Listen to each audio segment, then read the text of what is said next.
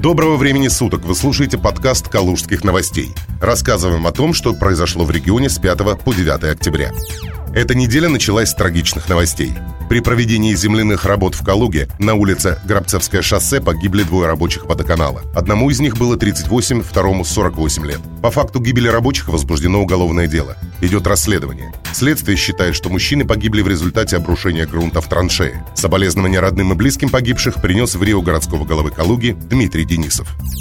В понедельник из отпуска вернулся губернатор Калужской области Владислав Шапша. Предыдущую неделю он провел на отдыхе в Кисловодске, но не забывал и о доверенном ему регионе. Со слов Шапши, он всегда был на связи с коллегами и в курсе того, что происходит в регионе. Вернувшись, глава региона стал участником скандала со спортплощадкой в сквере имени Волкова, которую снесли по указанию Гуруправы. Чиновников, которые приняли такое решение, Шапша назвал «инициативными дураками».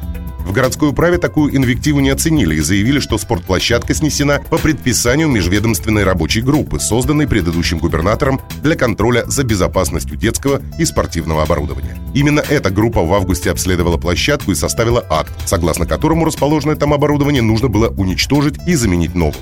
Ситуация вышла неловкая. Тем временем в Калужской области с новой силой разыгрался коронавирус. На протяжении этой недели число выявленных случаев ежедневно превышало выздоровевших пациентов. В числе заболевших оказались и 30 медиков скорой помощи. В связи с ростом пациентов с ковидом в регионе усилили контроль за соблюдением масочного режима, а магазинам запретили обслуживать покупателей без средств индивидуальной защиты. Во вторник, 6 октября, Калужские новости отметили свой пятый день рождения. За эти пять лет было сделано немало – Наш ресурс стал вторым по посещаемости среди всех калужских сайтов. Нам удалось сформировать профессиональную редакцию. Мы первыми в регионе внедрили крутой и удобный сервис для наших любимых читателей.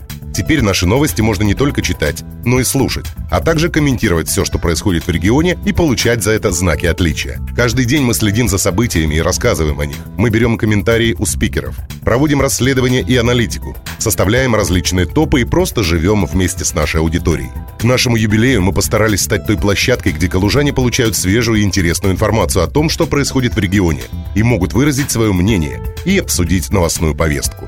Спасибо, что вы с нами. Это был подкаст «Калужских новостей».